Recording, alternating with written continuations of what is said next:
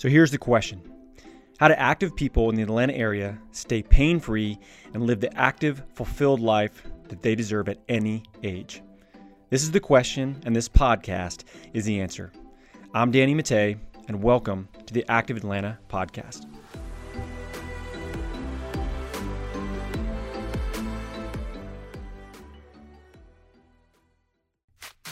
The Active Atlanta Podcast is sponsored by Athletes Potential. At Athletes Potential, we help active adults stay that way, pain-free and active, doing the sports and activities that they love for life. We do this by working on four different areas. That's movement, nutrition, stress management, and sleep.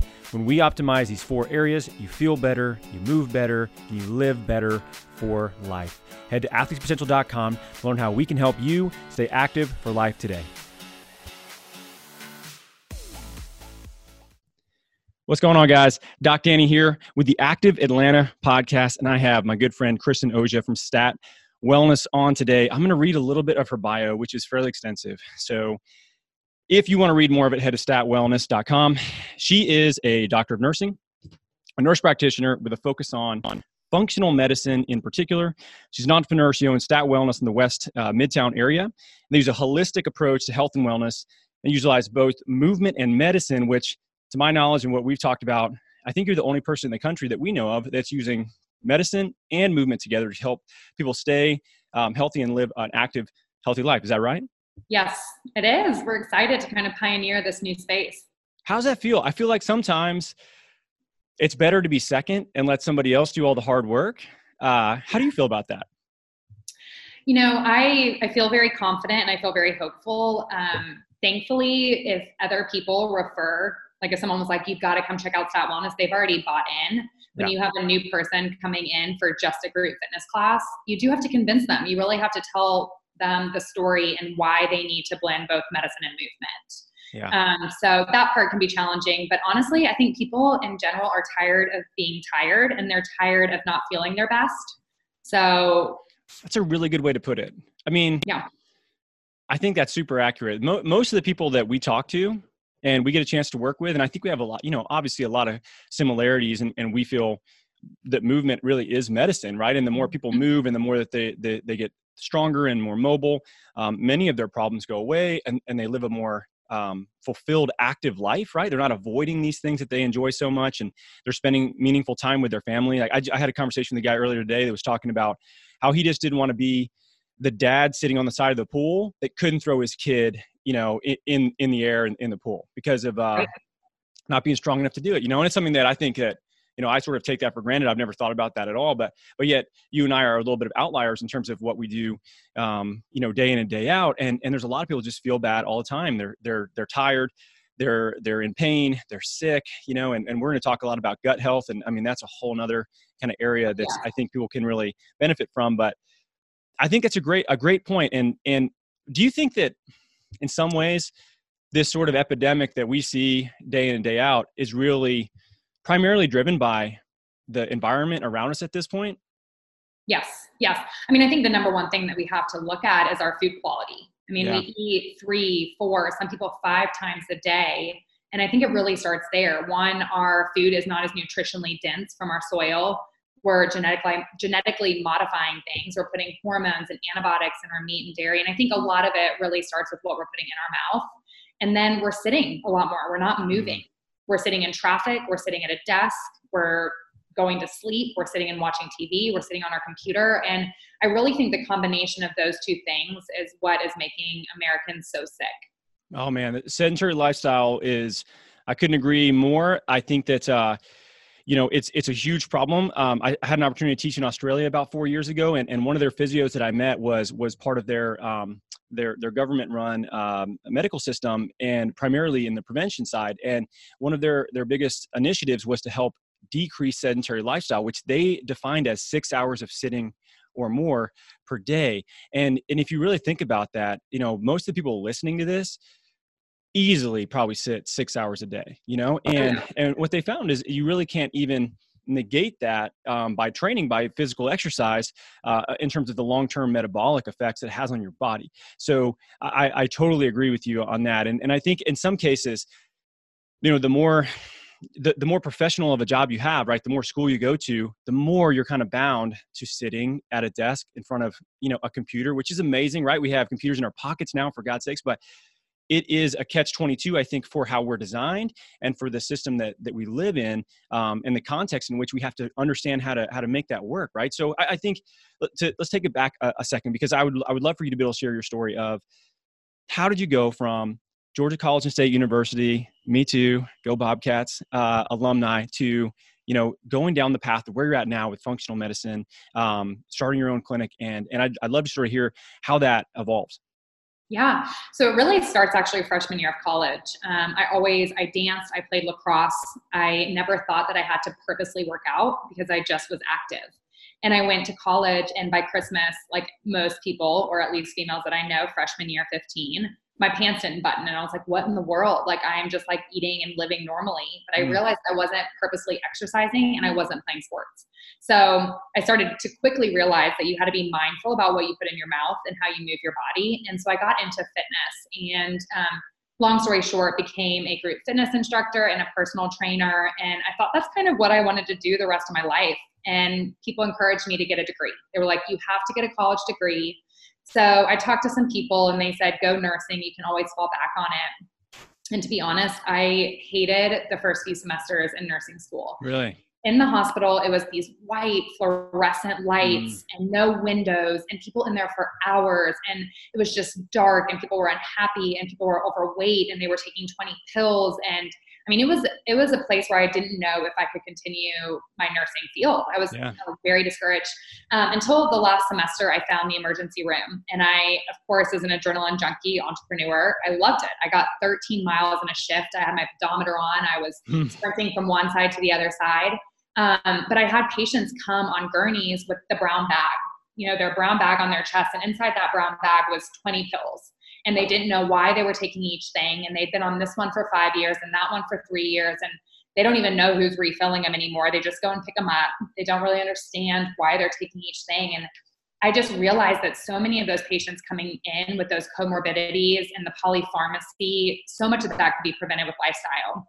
And I didn't feel like in the emergency room I had time to talk to people about their lifestyle and how to make simple changes. And my whole thing is little by little, little becomes a lot. So I just wanted to make a little impact in these patients' lives. So I went on and got my master's and loved it because I was learning about anatomy and physiology and how the body worked as one and how medicines worked in the body. And it just took the nursing school and just took it much deeper into a prescribing and a provider role. So I was able to sit down and make lifestyle changes with my patients. I was able to talk about sodium, talk about processed food.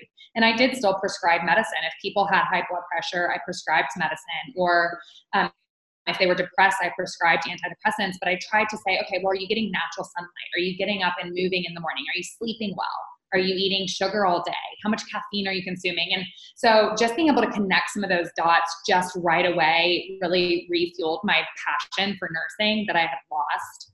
Um, and I did really well through my master's program. So Georgia College reached out and they were like, you know, we've got this scholarship. We'd love for you to apply for it. I ended up getting it. So I got a full ride for my doctorate. They sent me to D C for leadership conferences.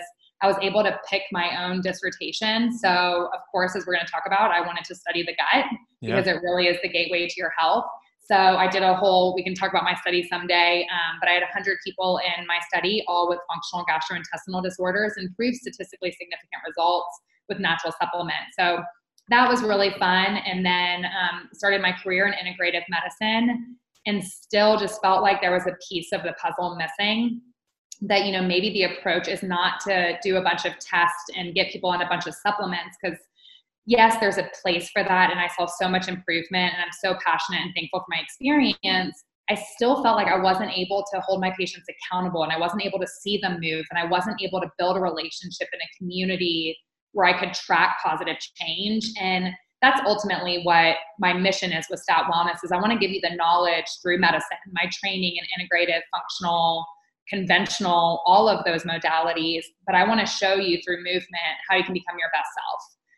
Um, because we really believe at Stat Wellness, our whole trademark is wellness feels good. And I think it's contagious. And I think once you start feeling better, you want to tell everybody to feel better. Yeah. And it's really fun. I mean, it's a fun place to be.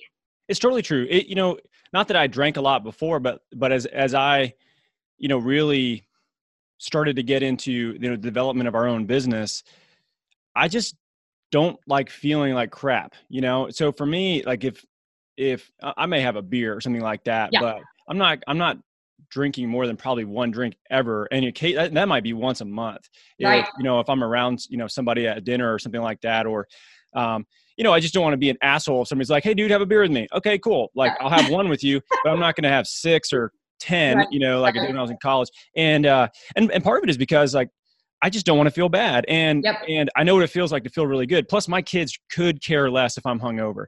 They right. don't care. Like it's yep. six thirty in the morning and they're ready to go. So, yep. you know, I, I think that this idea of how we feel, I, I think for many people are, they're sort of uh, numb to how bad they feel. They don't really know, you know, yep. and I, how do you feel like that epiphany moment is for folks whenever all of a sudden they're like, whoa, this is what it's supposed to feel like? Because I always find, find that really, really cool when somebody yeah. actually gets that.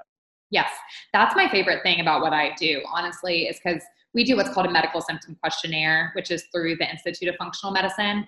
And people are able to rate their symptoms. And mm. some, some people come in and describe their health as good.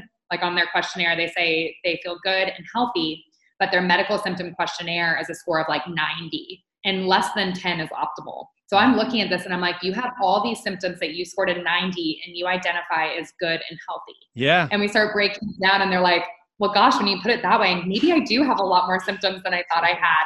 And I was like, you know, it's not normal to have diarrhea after you eat. And it's not normal to need an afternoon nap. And it's not normal to require that third cup of coffee in the morning to get going, right? And I think that America just makes it seem like that's okay. Like keep pushing, keep pushing. Yeah. Um, so it is a really fun aha moment when one, they realize they don't have to feel like that forever and they get hope. And then two, when they start feeling like, Kristen, I like don't need my coffee in the morning. And I'm, I realize what it's like to sleep seven and a half hours of actually uninterrupted sleep. Yeah. It's, totally it's amazing. Well, well, sleep. I had a, I had a, uh, a doc tell me one time he's a, um, he's a sleep specialist. And, and he was yeah. like, it's silly. The, every, who doesn't like sleep? Like who does, why is this such a hard thing to talk people into doing more of? Like everybody should want to do that, but we just don't prioritize it.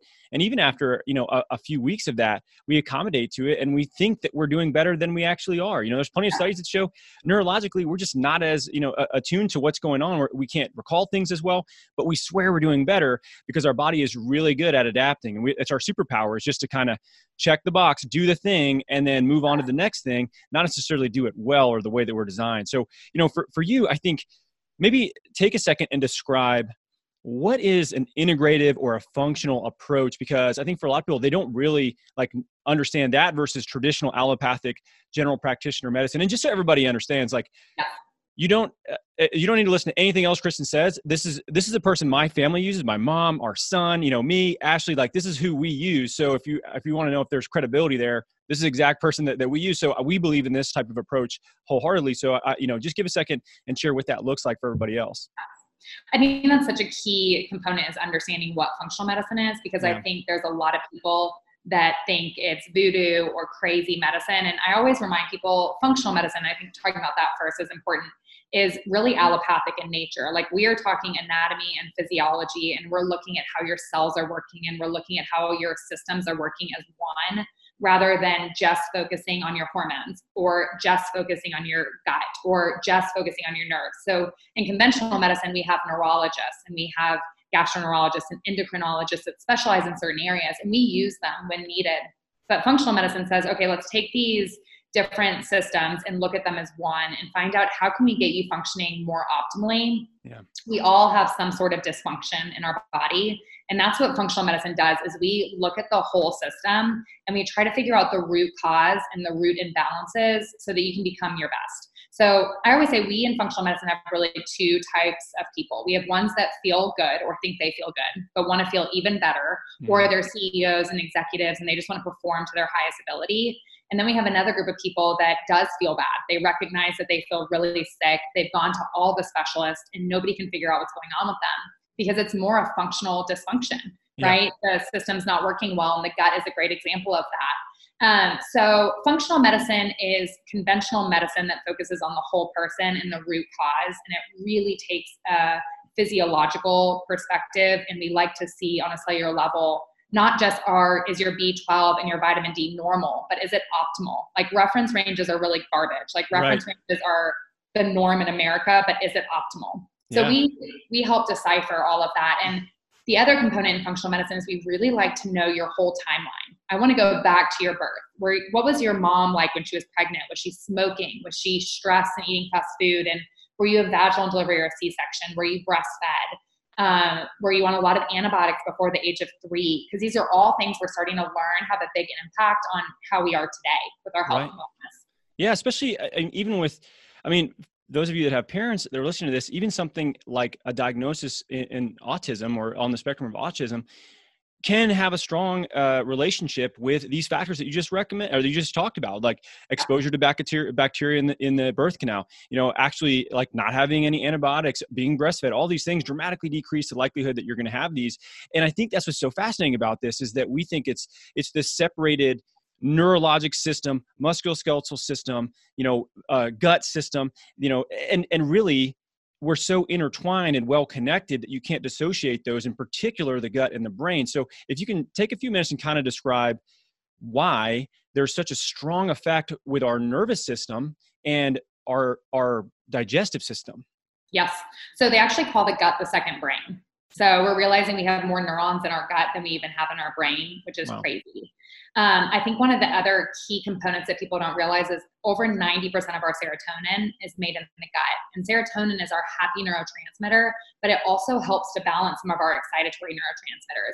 So when we think about our nerves and our brain in this excitatory state that we live in, having optimal gut health to have serotonin to help balance those neurotransmitters is so important. Mm. Um, I always say there is some people that are still brain gut, but a lot of things are gut brain. So we also know seventy-five percent of the immune system is in the digestive tract.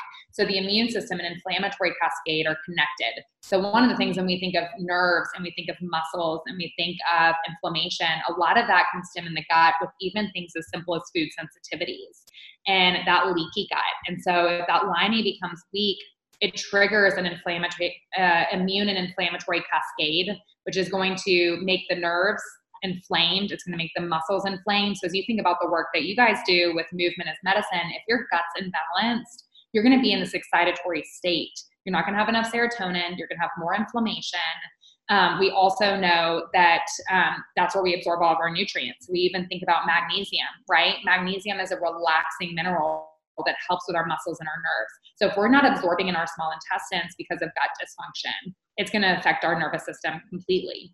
Yeah. So the big thing is that, you know, maybe I B S or irritable bowel syndrome is not an issue with the brain, because a lot of people's approach is go on an antidepressant and it actually works for some people, but it's not because they're depressed. It's because their gut's not making enough serotonin, which impacts motility and overall ability to manage stress and anxiety. So I always say, you know, maybe it's not brain gut and it's gut brain. And really we need to think of that gut as the second brain and how many neurons and how that's our first kind of immune system response to everything that we're putting in our mouth every day. Yeah. And, and I mean, also just think about how you feel if your stomach is irritated, you know, yeah. like I, I, we see this even with Jack, you know, we had our, our son uh, who's seven, he like picked up some, some sort of thing that was bugging his stomach in New Orleans when we were down there. And we feel bad because, you know, we're like trying to go eat dinner somewhere and Jack's like not wanting to eat, and dude, you're ruining dinner, bro. Just eat, eat some, some gumbo, homie, you know? And like, he's like, ah, oh, my stomach's killing me. Right. And, and we had, you take a look at him and you caught something that was, was, uh, you know, really helpful for us to, to start to get him feeling better. And, and he was cranky as could be when his gut was, was uh, irritated. And every time that he would eat, it's because it would irritate his stomach. And now imagine that as an adult, now you can cope with it better. You're not going to lash out like a seven-year-old might, um, or ha- you know, have like emotional response like a seven-year-old might, but it doesn't mean it's still, it's not irritating to you. And, and I think that's what's so fascinating about this is, you know, I'm, I, I think for most people, like you see executives and business owners, they're always trying to like optimize, right? Like, oh, can I squeeze out a little bit more productivity, a little bit yeah. more creativity? Cause that could be worth a lot to them. But the yeah. average person, I mean, what does that mean in terms of your ability to just like control your emotions, you know, or, or to be able to think level-headed with your job that you have, and, and, and manage your time with your kids and the stressful things we have anyway. Um, yeah. I mean, all of that can really come back to just better uh, control neurologically via having a, a less irritated gut that's functioning the way it's supposed to. So I, I think, I think it could be both ways, right? Cause I even remember I don't have any gut problems in high school that I knew of, but every time before a football game, I would puke. Yes. It's because I was nervous, you know, right. And then I would puke and then it was over and then I was fine for the game. But um, I do think it goes, you know, gut brain or, or brain um, gut, but I think it's easier to start with the gut in my opinion. Yes, a hundred percent. And I think too, like what if we could solve depression, which mm. is huge yeah. in the U S by thinking about what we're putting in our body and how right. the food and the microbiome, which I find it so fascinating. Our gut microbiome is the most complex ecosystem in the world. Yeah. Like that's how crazy what is inside of our large intestines is. And so I think it's really empowering to think that we could impact our disease state, our depression, our autoimmune disease, our Hashimoto's by examining gut health. Yeah. So well, think about, talk, talk about this for a second in terms of, um, you know, really nasty neurologic autoimmune diseases that, that we know, uh, the immune system, you know, there's a protective effect whenever we have a strong immune system. And, and if this is the area where most of it lives, if we're blunting that with things that are irritating it constantly, it, I, I think of it like bandwidth, right? Like you have a certain amount of bandwidth to do work. Your, your body yeah. has a certain amount of bandwidth to fight off disease and heal itself. And if yeah. it's constantly doing that somewhere where it's not necessarily Uh, it shouldn't be, it takes away from these other things. So, so how, how strong is the, the, uh, the correlation between, you know, neurologic, nasty, you know, dementia, M S, things like that, and gut health? Yeah, it's so, so correlated. Um, one of the things is you cannot have an immune response without having inflammation, and you can't have inflammation without triggering an immune response. So the mm. arrow goes both ways, and those go together. And so again, going back to seventy-five percent of your immune system starting in the gut, autoimmune is on the rise, and it's much more common in females than it is in males. So we know it's not only gut health, hormones play a role and blood sugar plays a role. And there's a whole slew of things, but we do know that the immune system starts there. And in functional medicine, and really you're seeing even more of these, this research on PubMed and everything, that this increased intestinal permeability is triggering immune dysfunction. Yeah. So again, going back to the food, the one that's the most obvious that I see all the time is Hashimoto's and gluten intolerance. I think this is the mm. most documented connection, but that's the one that's the most documented. What else is playing a role with A L S and M S and um, eczema and psoriasis and rheumatoid arthritis? And so when my patients come in with autoimmune disease, the first things I want to do is a stool test and a food sensitivity, because I want to examine what's happening with your gut microbiome. Do you have enough of the good bacteria? And we're also figuring out certain bugs that are potentially pathogenic or possibly disease-causing that are correlated with autoimmune disease. And I always say it's not a causation, so it doesn't mean because you have this, you're going to have autoimmune. But when I look at my patients with autoimmune, these markers that we've found in research to be higher in autoimmune are higher in my patient's stool. Like, we know the gut microbiome plays a role on this. Um, again, it's a correlation and not a causation, but it's important to understand that because knowledge is power. And then what foods are we eating that may be increasing that intestinal permeability, because those food particles are starting to seep through the lining and they're triggering an immune response. And again, when that immune system's activated, inflammation's activated. So part of it is, okay, well, is our immune system getting exhausted over time because of this chronic inflammation, or is it having to be hyper aware and over respond to these food particles and bacteria that's seeping through our lining? And autoimmune is your body attacking itself. So it starts not recognizing what's a good cell versus a bad cell. So what if we could get our immune system smarter and get inflammation down through the food we eat and strengthening our gut microbiome and healing that intestinal permeability? I mean, to me, that's game-changing, and it's worth a try. Um, oh, and everybody. Yeah. Definitely. Um, well, are there certain foods? I mean, I think not everybody can, you know, uh, necessarily afford to just go straight to the source, one hundred percent organic, whatever, if that even makes a difference. I'm not, that's, I, I don't know, you know, and, but are there, are there certain foods for sure? Like, if you're going to spend the extra money and make sure it's really high quality, that people should, should really look to try to get the best source they can. Yes. So Environmental Working Group, or E W G, they do a dirty dozen every year.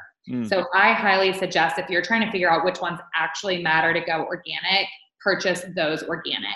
Kale made it on the list this year. It wasn't on the twenty eighteen list, but it's on the oh, twenty nineteen. Wow. Yeah. And part of the reason these foods are on there is it's things that become popular, or superfoods, where everybody starts buying them. And so they're yeah. trying to mass produce. Mm. So they use more pesticides, more herbicides. Um, so I trust that Environmental Working Group. So those are the ones I try to buy organic. And then I also do the exact opposite, where I look at the Clean fifteen. So they actually give us fifteen that are the cleanest produce that you don't need to buy organic. And so I usually reference that when I'm at the store, unless something's on sale, because I don't buy everything organic, but I do the dirty dozen and I do the clean fifteen non-organic. And also, if you have a Costco membership, that is a way to save so much money. You buy oh, frozen, Costco. yeah, frozen organic berries and you throw them in smoothies mm. or you thaw them out and put them in with your yogurt. You know, it's such, it's so much more cost effective now. They have organic kale for almost the same price as regular kale, and they're constantly changing things, organic spinach. Um, the other one that's on the dirty dozen that I see is a big problem besides kale is celery, because there's a huge trend to juice celery. Yeah. So people are taking the highest pesticide food, one of the highest pesticide produce, they're juicing it. So they're putting in basically a whole stalk every morning and they're drinking it. And um, if you don't buy that organic, I really see terrible side effects. So I recommend organic celery, especially if you're juicing it. So, and, and maybe we can clarify some of this, and, and, uh, from, from what I've read and, and, uh, and understand, the reason that you would want some of these foods, uh, in, in organic state is if it's not, some of the things they're using to help, you know, keep the food from getting eaten by bugs are essentially variations of antibiotics. And those are ingested into your body. So you're taking low levels of antibiotics, which we know are killing bacteria, uh, yes. in, in the gut, through the food that you're eating unknowingly. Is that about right? Yes. And, or they're, you know, pesticides that are chemicals that are just killing everything. So they're, yeah. even if they're not antibiotics, they really are killing what's in your gut, and it's foreign. So your body doesn't recognize this chemical. So it's triggering an immune response. Yeah. So yes, for the antibiotic effect. And then also just because it's killing off too much good and it's a foreign chemical that your body can't recognize. All of those. I mean, if you even look at the E U, they have like fifteen hundred things that they can't use on their produce. And I right. don't know the exact count now. I'd have to go fact verify, but a few years ago it was eleven. So there's right. no way we're caught up to that fifteen hundred, and we don't even know the long-term effects. And wow. I mean, it's, it's crazy to me. So I think that as consumers, we need to just be aware of what we're putting in our body, because we're driving the organic prices cheaper. I don't know if mm. you've noticed the past couple of years, but organic is becoming more affordable, and it's because of the demand. They're yeah. having to to narrow the margins. So buy organic for the dirty dozen. Don't buy organic for the clean fifteen. Of course, everything organic is best, but most people don't want to spend that much money with their wallet. so yeah, yeah, sure. Um, the dirty dozen, I recommend buying organic. And then especially if you're a female, really getting good quality meat and dairy, so that you're not getting hormones, because that's really where we're seeing a lot of the hormones in our meat products that we're consuming, um, which wow. is scary. Well, why, why is it, you know, all right, last time we were overseas or in, in, in Europe, I mean, I'm walking around Italy eating pizza like a madman. Stomach feels totally fine. I eat a bunch of pizza here. It's going to bother me. Like what's yeah. the, is, is this have to do with the banned foods you're talking about? Like there is, and, and it just seems like one of those things that everybody kind of, you know, understands. We're like, oh wow, I can eat certain things here, but I can't at home. What the hell? What's going on? It's very common. And I even have, and I do not recommend this, but I do have a patient with celiac disease. So mm. celiac is like worst case scenario, true yeah. autoimmune to gluten, right? This is like, don't mess around. You cannot be exposed to gluten. This isn't a mild gluten sensitivity. And she could eat gluten in Europe. I did not tell her to, but she did, and she felt fine. If she did yeah. it here, she would break out in a rash and have like extreme abdominal pain. Um, wow. So that is like, to me, the most, I mean, I, that's so crazy to even be able to explain that she's got an autoimmune response to a protein in wheat, but she doesn't in Europe and she does in the U S. Yeah. To me, that's just, wow. so part of it, there's a lot of different thought processes behind that. Part of it is, well, are we just genetically modifying this grain into a different form of gluten that the body doesn't recognize? That may be part of it. The other thought is these pesticides that we're putting on are basically, they're sealing around the um, grain, and then we're cooking and processing the grain. So we're like deeply embedded into those pesticides because they're on the grain themselves. Yeah. Wow. So, and we don't really have a great way to clean and process. So the thought is, is it genetically modified, or is it the pesticides that are getting deep into the pores of these grains um, that we're reacting to? But the gluten here we know is different than the gluten there. Yeah. in Europe, um, which is really sad. But I do think too, not everybody has an issue with gluten. So like all yeah. of a sudden, because of some of the people that really do react to gluten, it's become such a bad food. Um, but I do prefer, like for me personally, I don't have an issue with gluten. I've tested every form you possibly can to see if I do, and I've eliminated it and added it back in to see what yeah. impact. And I feel the same. But I do, when I'm at home, try to buy organic and sprouted bread. So like I'll get some good Ezekiel bread, keep it in the freezer, doesn't have all the pesticides. Um, so I try to get better quality, um, but I think it really is the genetically modifying it and the pesticides that we're putting on our produce. Yeah. I mean, but I look at, uh, you know, growing up, a lunch for me was a peanut butter and jelly sandwich, a bag of Doritos, and a Little Debbie. That was, uh, right. that was Danny Matei lunch from middle school through, through high school. And who knows how much crap I ingested with, with that. And, and frankly, nobody really knew. I mean, I had friends who we thought were, their, their parents were weird. We wouldn't go to their house uh, right. because they didn't have anything cool to eat. And, and I, I wonder though, like how much of that, it seems like is changing in, in the right direction in terms of people's like understanding of nutrition and, and what you put in your body and how important that is. And I would say even for you in the last few years, have you seen a massive change in what people are willing to, to try to understand uh, in their own health? Yes. And I think you can see that even when you go to restaurants, because yeah. now we're putting what has dairy in it, what has gluten in it. We're putting the calorie count. Like people are becoming more aware because we're, in, we're realizing the impact of food. And I think one of the biggest things that we're seeing is diabetes on the rise, cancer on the rise, obesity on the rise. Um, we're now calling diabetes, is it possibly type three diabetic? Um, so we're seeing the impact that the sugar wow. is having, and we're seeing more A D D, more A D H D, more skin rashes. So I think people are becoming much more aware. And I think that's one of the reasons why our business is thriving as much as it is, is because people want answers. They want to know why they don't, like they are having these symptoms. And maybe they're not bad disease states, but it's, I never have had focus issues before, and now I do, or yeah. I'm now having the skin rash. So yes, one hundred percent. I'm seeing so much more awareness. I'm seeing more um, people willing to make changes. I even think when I started doing this five, six years ago, telling people to cut out certain foods or be mindful of what they were putting in, even though they were interested in this kind of medicine, they still weren't ready to make the change. And if they did make the change, it was hard because you'd go out to eat and the menus didn't look the way they look now. Right. So, yeah. and that's within six years. I mean, think about in five more years from here, where we're going to be. Yeah. Uh, So we may just be eating all of our, our food in like a capsule form, and then we don't have to worry about right. it. You know? Just, like, just, just give me what I need. What, what do I need based on my genetics, and put it in a, a pill. I'll just eat that shit. I'm good.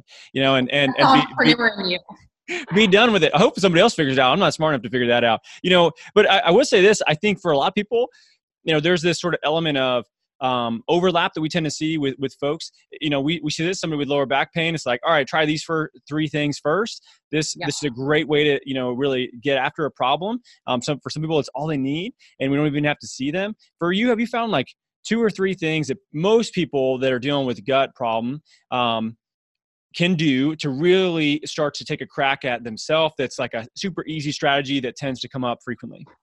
So my favorite, if they are a very dedicated person to see what role food is playing, is to have them do something like Whole thirty mm. or an elimination diet. That kind of hits those main food sensitivities, gluten, dairy, sugar, um, soy, that people tend to react to. So if they do it for thirty days, I like to see in the thirty days, how does your gut feel? And if you feel a lot better in that thirty days, well, clearly food is playing a big role, right? So I think that's a really good go-to. There are ways that I can kind of see if it's something targeted. So maybe you come into me and you have bloating and acne. I'm going to have you do dairy first, right? Yeah. I'm going to, like, you don't have to maybe do Whole thirty. Maybe you're not ready for that. Yeah. We do see a lot of acne and bloating with dairy. Um, really? So we, hmm. we can kind of target it. But I always say if you're a dedicated person and you want to see what role food is playing, try something like Whole thirty. It's free. There's no side effects. See, do you feel better in thirty days? And if yeah. you do, don't add everything back in at, a, at the same time, right? Yeah. And people come in all the time and they're like, oh, I felt amazing when I was on it. And then I started eating everything else and now I feel terrible again. Well, right. you got to do it again. And then yeah. you got to gradually add things back in. But I think that's number one. And then if you're not ready for Whole thirty, the biggest thing that I can tell Americans is be mindful of the amount of sugar you're consuming. Mm. It's in our healthy organic food. It's in our salad dressings. It's in our marinades. It's in our taco seasoning. It's in dessert. It's in chips, it's in crackers. Um, we are in a sugar epidemic where as Americans, we like the taste of sweetness and sugar, and it's in everything. So to me, one of the first things to do is one, eat single ingredient things. Broccoli is broccoli and apple is an apple. It is not the carrot that is causing the obesity epidemic. I have patients come in and they avoid starchy vegetables, but they're still eating Chobani yogurt with twenty-six grams of sugar in it first yeah. thing in the morning. So, and nothing's wrong with Chobani. That wasn't it. But be mindful of the Watch sugar. Watch out. Chobani is coming after you. Yeah, I know. I know, nothing negative. It's just that, that it's not like we get fixated on these like starchy foods that we avoid. Yeah. They're single ingredient foods. So I think just being mindful of the sugar consumption, trying Whole thirty are two lifestyle things we can do. Um, and then one of my other favorite things is just making sure, one, you're staying hydrated throughout the day. Because mm. if you're not hydrated, yeah. you're not flushing things through your system the way they should be, and getting into moving. Movement is important for digestion. It really is. If you're sitting all day and you're not drinking enough water, you are going to be constipated, right? Yeah. So we need to move and we need to drink water. Um, so there's so many different things. And then we can get into the deeper, the probiotics and the prebiotics and the digestive enzymes and glutamine and all those things that we can even get from food. But I always say, stick with something simple. Do something like Whole thirty if you're really having gut dysfunction, or do something like really being mindful and cutting out processed sugar for an extended period of time and see if you feel better. Yeah, those, those are great. I would say the hydration piece is huge. You know, even, even with us, we, we talked to a lot of people about this because people are typically chronically dehydrated. And, and it's when we have to ask them, like, have you had more coffee than water today? And they're, yeah. and they're like, not sure. That's not yeah. a good, a good place to be. Like that's a, it's a bad place to be. And, and what I found is on the flip side, a lot of people are just like, okay, well, I'm gonna drink a gallon of water a day. But even then, they're just a run to the bathroom all the time. And, and uh, what we typically will have people do, and this is a, a, a quick hack that I picked up from um, Laird Hamilton's group, the X P T yeah. Life group, of just adding a little bit of sea salt and some, uh, some uh, like they say, like apple cider vinegar or lemon or something that's acidic. And like just that, that's that's all I drink. I'll, I'll drink a cup of coffee and I'll drink sixteen ounces of that in the morning. And I feel so much better during the day. Um, I need the coffee, otherwise I'm an idiot, but I need the, the water, so I'm hydrated. And and it and, and if I don't have the other things in it, then I just don't feel as I don't feel as good, you know. So you know, maybe it's because we have less salt in our diet overall. But um, I've noticed that that is a really, really good way of doing it. And and hydration, it's a quick win, right? That's something that somebody can immediately feel better with. Oh yes, yes.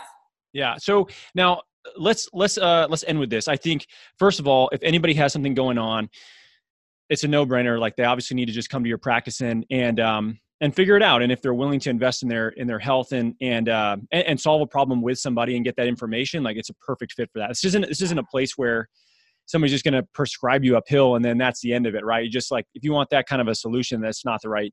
Um, it's just not the right fit, you know. And and I don't yeah. think it's a great long-term solution in in general.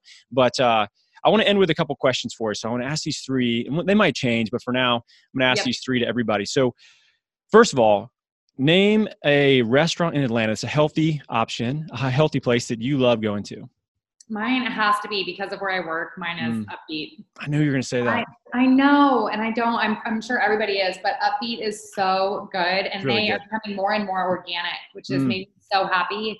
Most of their menu is organic. And I strive to get at least six cups of vegetables, and in a day, usually it's ten um, cups of vegetables. And you can Jeez. go and get like three to four cups of vegetables in one of those salads. It's incredible. It's just a lot of chewing. I think I'm a lazy eater. You know, yeah. I need to take those those six cups of vegetables and grind them down into a uh, you know a smoothie paste, and then just uh, yeah. drink that. I mean, that's the that's the only way that's, that's happening for me. Um, yeah. but, but Upbeat is amazing. Every, you know what? Every time I go to Upbeat, I run into an old patient of mine. I have I have yeah. yet to be at Upbeat without running into a patient of mine. Oh yeah. For, for, you know, whatever reason. And it's, it's a great place. So it's, in, it's off Howell Mill.